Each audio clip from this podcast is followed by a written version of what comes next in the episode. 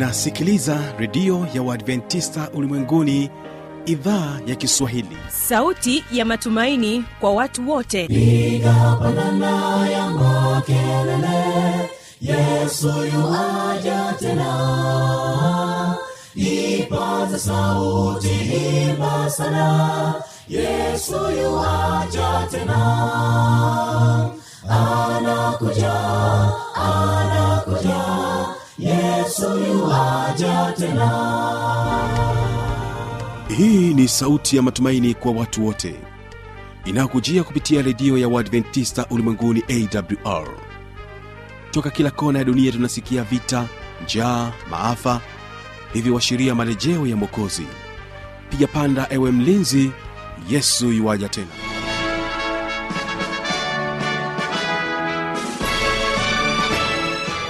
ni matumaini yangu mpendo wa msikilizaji hujambo na unaendelea kutegea sikio idhaa kiswahili inayopatikana katika masafa mafupi ya mita bendi 25 na unaweza kutupata kupitia tovuti ya awr mpendo wa msikilizaji pia unaweza ukasikiliza matangazo yetu kupitia redio wa shirika rock fm kutoka jijini mbeya pamoja na monix redio kutoka jijini dar es salaam. Karibu tena katika mfululizo wa mahubiri yetu yanayosema kwamba tumaini katika ulimwengu wenye changamoto.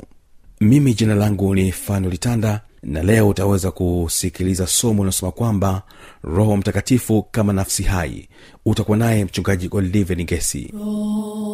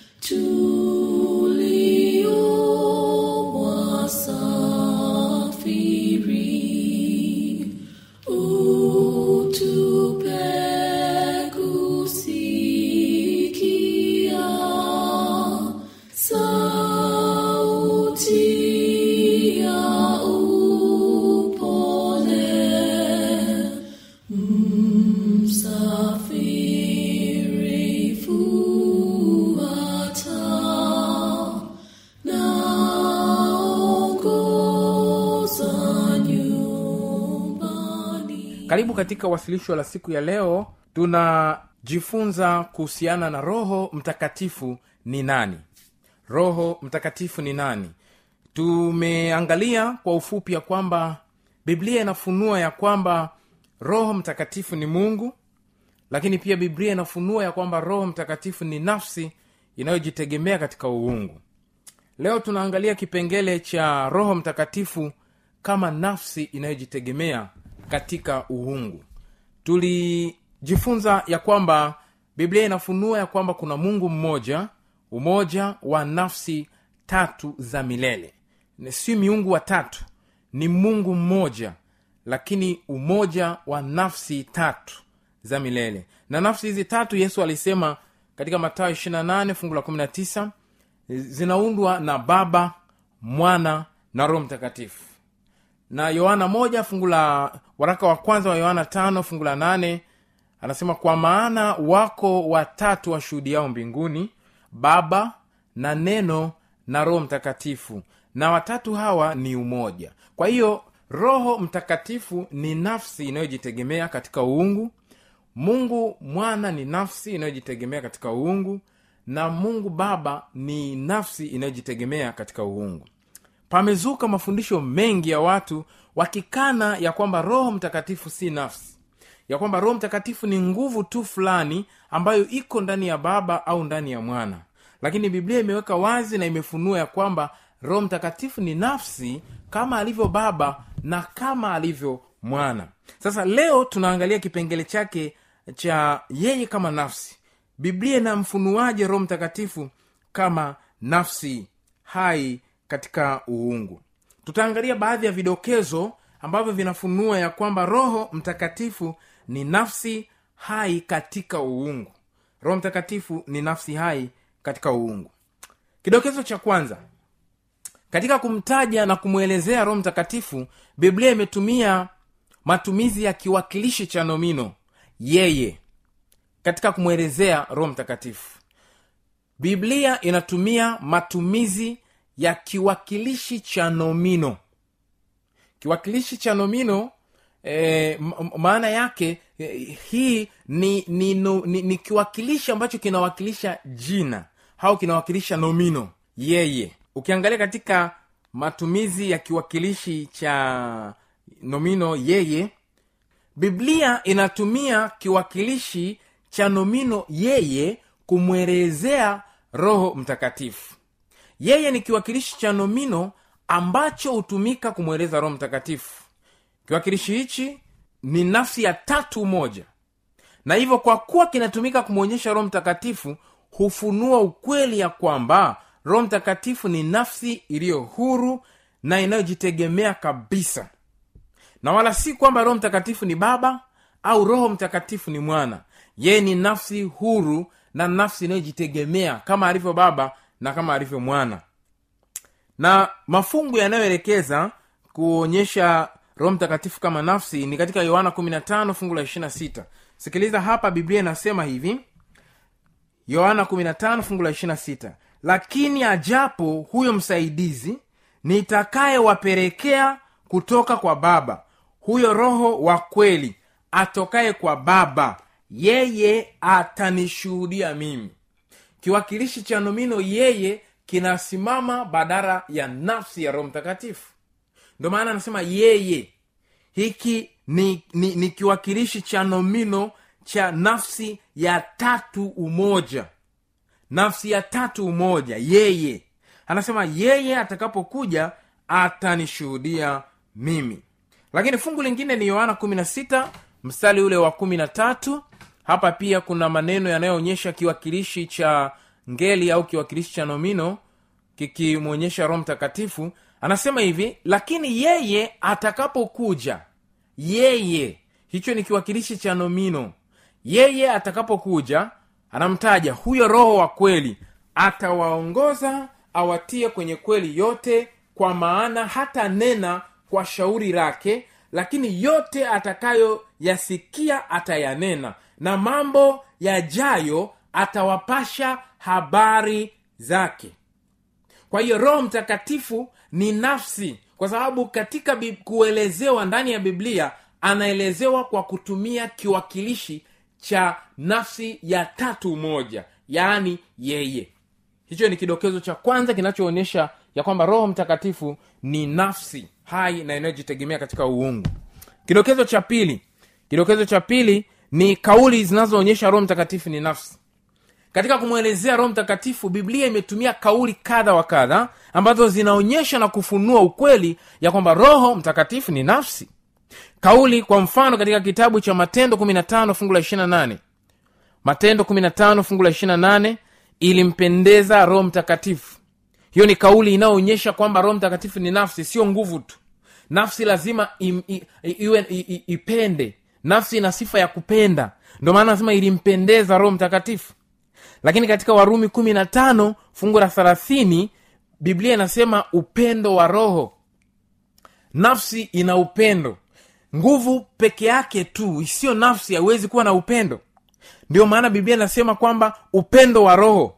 Warumi 15 fungu la 30 lakini pia ki, kauli nyingine ambayo inaonyesha roho mtakatifu ni nafsi ni waefeso 4 fungu la 30 waefeso 4 fungu lile la 30 labda tulisome hilo.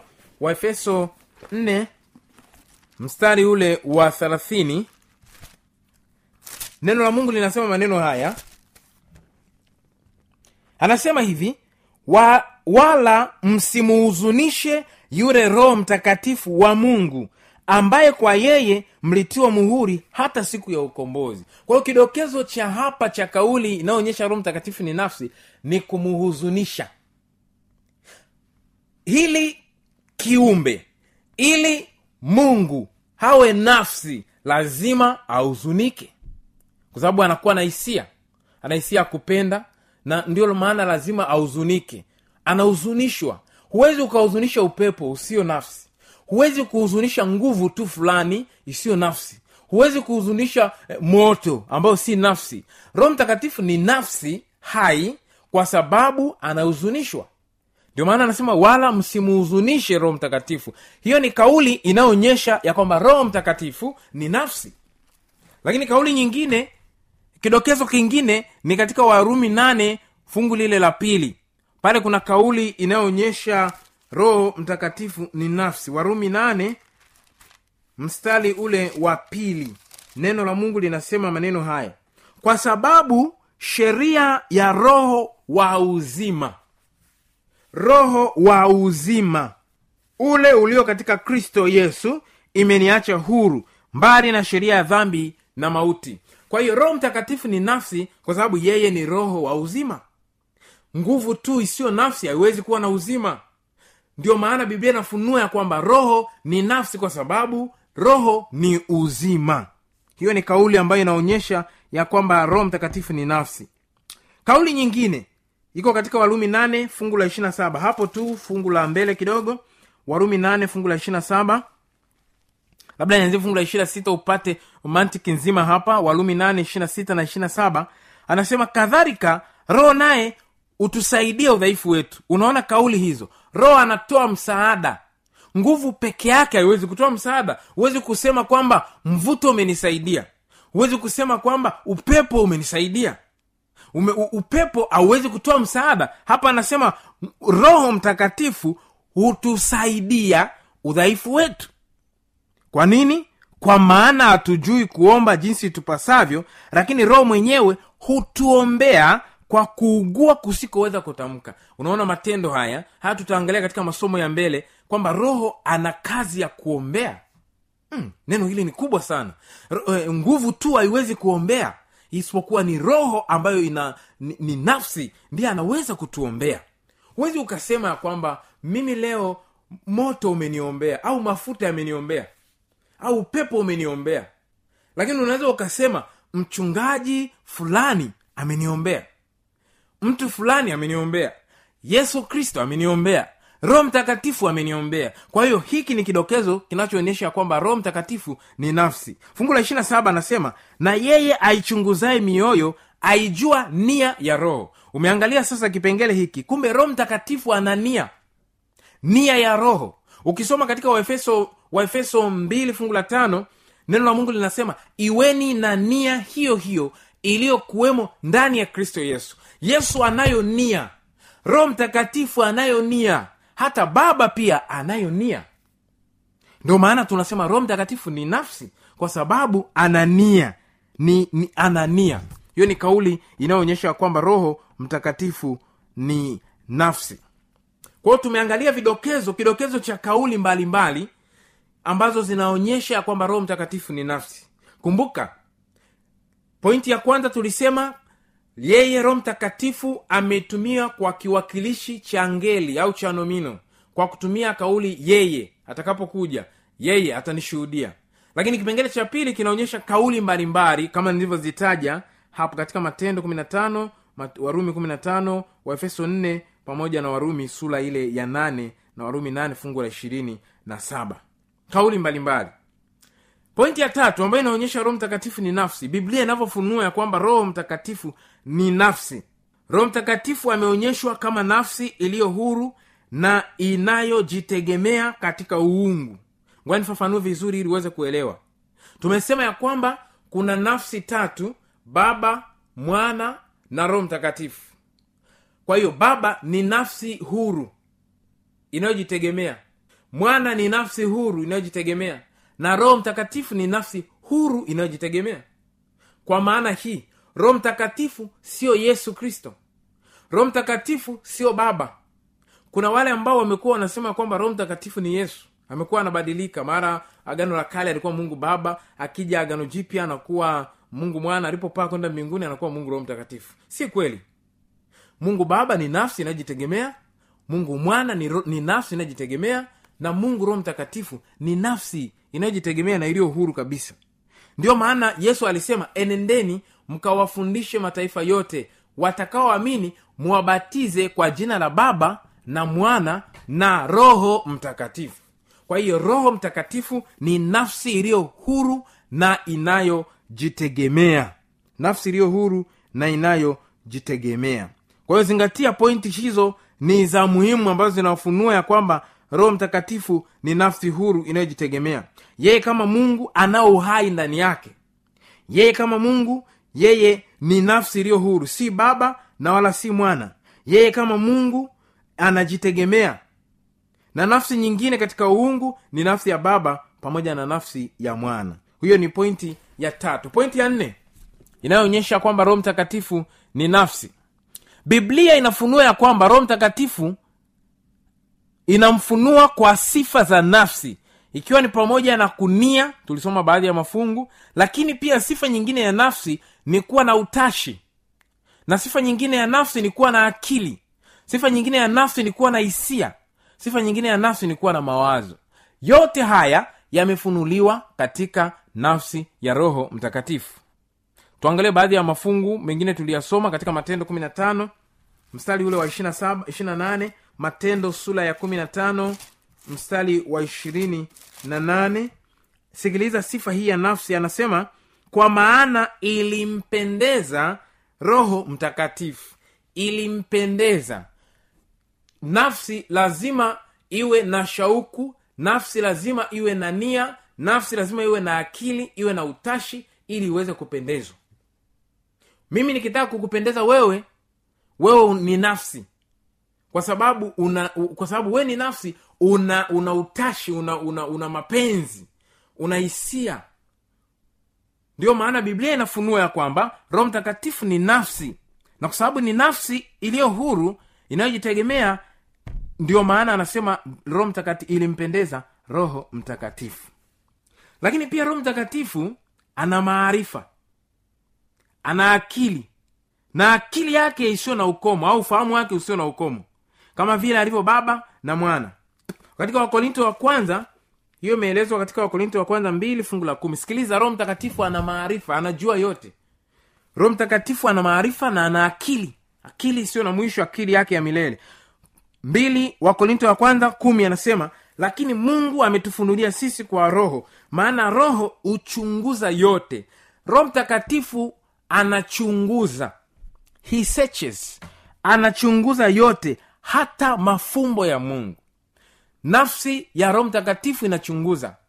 Ndio maana tunasema yeye ni nafsi kwa sababu ana maarifa ana akili anachunguza. Kwa hiyo hiyo ni sifa ya msingi sana inayoonyesha ya kwamba roho mtakatifu ni nafsi. Lakini sikiliza sifa nyingine roho mtakatifu anahisia anahisia hii tulisoma katika waefeso nne fungu la 30 waefeso nne fungu la 30 kama nafsi anahisia maana nafsi yoyote lazima iwe na sifa ya kuwa na hisia. Hisia za kupenda hisia za kuhuzunishwa. Thelathini anasema hivi waefeso 4 wala msimhuzunishe yule roho mtakatifu wa mungu ambaye kwa yeye mlitiwa muhuri hata siku ya ukombozi. Umesikia maneno hayo? Roho mtakatifu kama nafsi yenye hisia anahuzunika. Na nikwambie mpendo wa msikilizaji unaweza ukamhuzunisha roho mtakatifu kwa matendo mabaya ambayo unayatenda. Anatamani akutoe katika matendo hayo lakini unapofanya shingo yako kuwa ngumu na kuendelea unamhuzunisha roho mtakatifu. Na unapofikia hatua ya kumhuzunisha neno la mungu linasema unaweza kumzimisha. Ukisoma wathesalonike wa kwanza tano watesalonike wa kwanza sura ile ya tano watesalonike wa kwanza sura ya tano mstari wa kumi na tisa. Anasema msimzimishe roho. Maneno mawili roho mtakatifu anaweza kuzimishwa. Baada ya muda mrefu umemhuzunisha unaingia steji ya kumhuzunisha unamhuzunisha na unapomhuzunisha unazidi kwenda mbali zaidi unafikia hatua ya kumkufuru. Na hiyo ndo inaitwa dhambi isiyosamehewa kumkufuru roho mtakatifu. Unafika hatua ambapo hata huwezi kusikia hatia ndani ya moyo wako. Sauti yoyote haiwezi kusikika ndani yako inayokuambia hilo ni baya. Hiyo ni hatua mbaya ambayo mtu akifika ina, anapaswa kuhurumiwa na kuombewa. Kwa sababu ni hatua ambayo inafanya mtu anatengana moja kwa moja na mungu wa mbinguni. Hivyo basi kwa maelezo hayo sifa hizo zilizofunuliwa katika biblia zinaonyesha ya kwamba roho mtakatifu si baba roho mtakatifu si mwana roho mtakatifu si nguvu ya baba roho mtakatifu si nguvu ya mwana roho mtakatifu si mkondo wa umeme roho mtakatifu si utukufu wa mungu bali roho mtakatifu ni nafsi hai katika uungu kama vile alivyo baba na mwana. Bwana yesu asifiwe. Neno la mungu linasema enendeni mkawafanye mataifa yote kuwa wanafunzi mkiwabatiza kwa jina la baba mwana na roho mtakatifu. Yesu anataja nafsi tatu za milele za uungu. Labda nikusomee napoelekea mwishoni nukuu za waandishi kadhaa ambao wamefunua na kueleza ya kwamba roho mtakatifu ni nafsi kama vile alivyo baba na kama vile alivyo mwana. Nikusomee nukuu za waandishi. Mwandishi mmoja anaitwa liloy edward frum yeye katika kitabu chake cha the coming of comforter ukurasa wa 40 ameandika maneno haya anasema hivi akizungumzia habari ya roho mtakatifu kama nafsi anasema ikiwa tunataka tunakataa ukweli wa maandiko kwamba roho mtakatifu ni nafsi ya kiungu halafu tunamfikiria kama nguvu isiyokuwa nafsi tunamnyang'anya nafsi ya kiungu staha heshima na upendo vinavyomstahili. Kwa hiyo kama mtu anakataa ukweli wa kibiblia uliofunuliwa kuhusiana na nafsi ya roho mtakatifu anasema tunamnyang'anya nafsi ya kiungu staha heshima pamoja na upendo ambavyo vina mstahili ambavyo ni stahili yake. Naende kwa mwandishi mwingine yeye anaitwa lng white katika kitabu chake cha evangelism ukurasa wa 615 lng white anasema maneno yafuatayo kuhusiana na utambuzi wake wa uwepo wa nafsi tatu za uungu mbinguni. Anasema hivi kuna nafsi tatu zilizo hai za utatu wa mbinguni. Kwa jina la mamlaka hizi kuu tatu baba mwana na roho mtakatifu wale wanaompokea kristo kwa imani hai hubatizwa. Na mamlaka hizi zitashirikiana na wafuasi waaminifu wa mbinguni katika jitihada zao za kuishi maisha mapya katika kristo anaendelea kusema hivi ukurasa wa 617 tunahitaji kutambua kuwa roho mtakatifu ambaye ni nafsi vile vile kama mungu alivyo nafsi anatembea katika maeneo haya. Kwa hiyo roho mtakatifu ni nafsi hai. Lng white anatambua hivyo. Katika kitabu chake kingine manuscript release ukurasa wa 324 anasema maneno haya. Anasema hivi roho mtakatifu ni nafsi inayojitegemea. The holy spirit is an independent person. Anajitegemea ni nafsi inayojitegemea kwa maana kwamba sio baba roho mtakatifu sio mwana na wala sio nguvu ya baba na wala sio nguvu ya mwana. Kwa hiyo roho mtakatifu ni nafsi. Nikusomee nukuu kutoka kwa mwandishi na mhubiri mahiri ambaye alikuwa anaitwa bill graham. Yeye katika kitabu chake cha katika kitabu chake cha the holy spirit the activating god's power in your life. Kurasa wa kumi na sita bill graham anaandika maneno haya. Anasema biblia inafundisha kwamba roho mtakatifu ni nafsi. Yeye si nguvu tu au kitu ila ni nafsi. Unajua kuna watu wanasema roho mtakatifu ni kitu. Kuna wengine wanasema roho mtakatifu ni nguvu. Bill graham anasema anakubaliana na neno la mungu ya kwamba si nguvu na wala si kitu ila ni nafsi. Alafu anaendelea kusema tunaona kutoka katika biblia kwamba roho mtakatifu ana akili hisia na nia. Pamoja na yote hii biblia pia inamfunua katika utendaji kama wa nafsi na wala sio kama wa nguvu. Haleluya! Kama ambavyo tumejifunza kwamba ilimpendeza. Hizo ni kauli zinazofunua kwamba roho mtakatifu ni nafsi.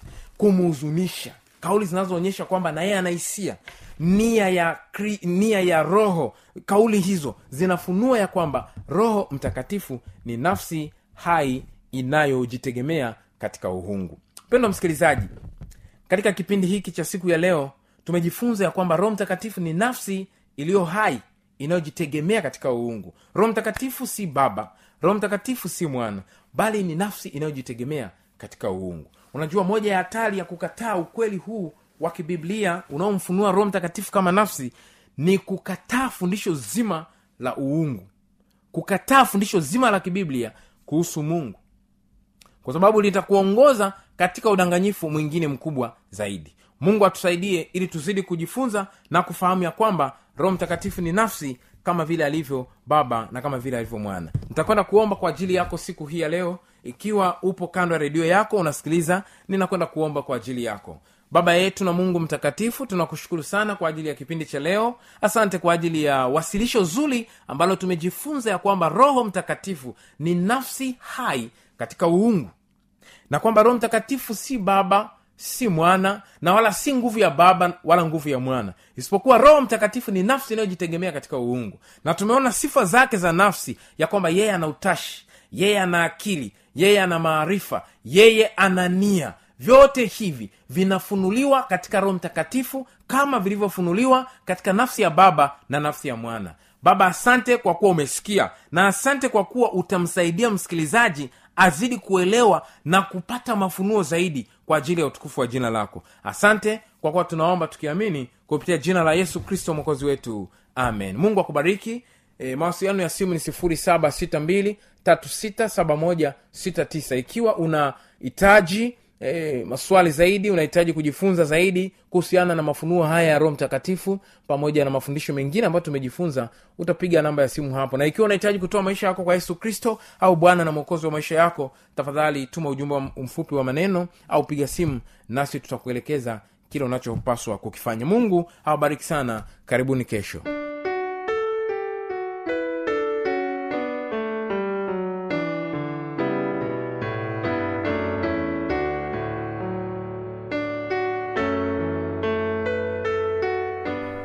yawezekana ukawa na maoni mbalimbali changamoto swali tujuze kupitia anwani hii hapa ifuatayo.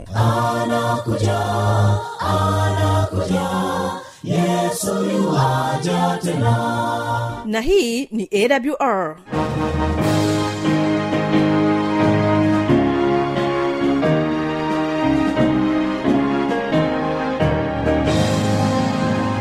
redio adventista ulimwenguni awr sanduku la posta 172 morogoro tanzania.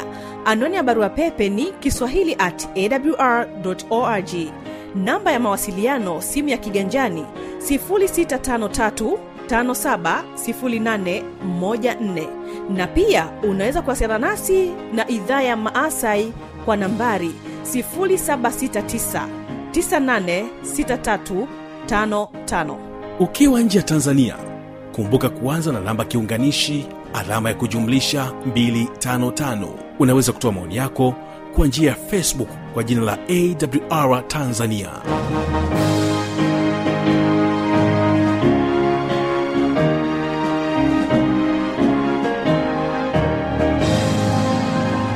Mimi jina langu ni fanuel tanda.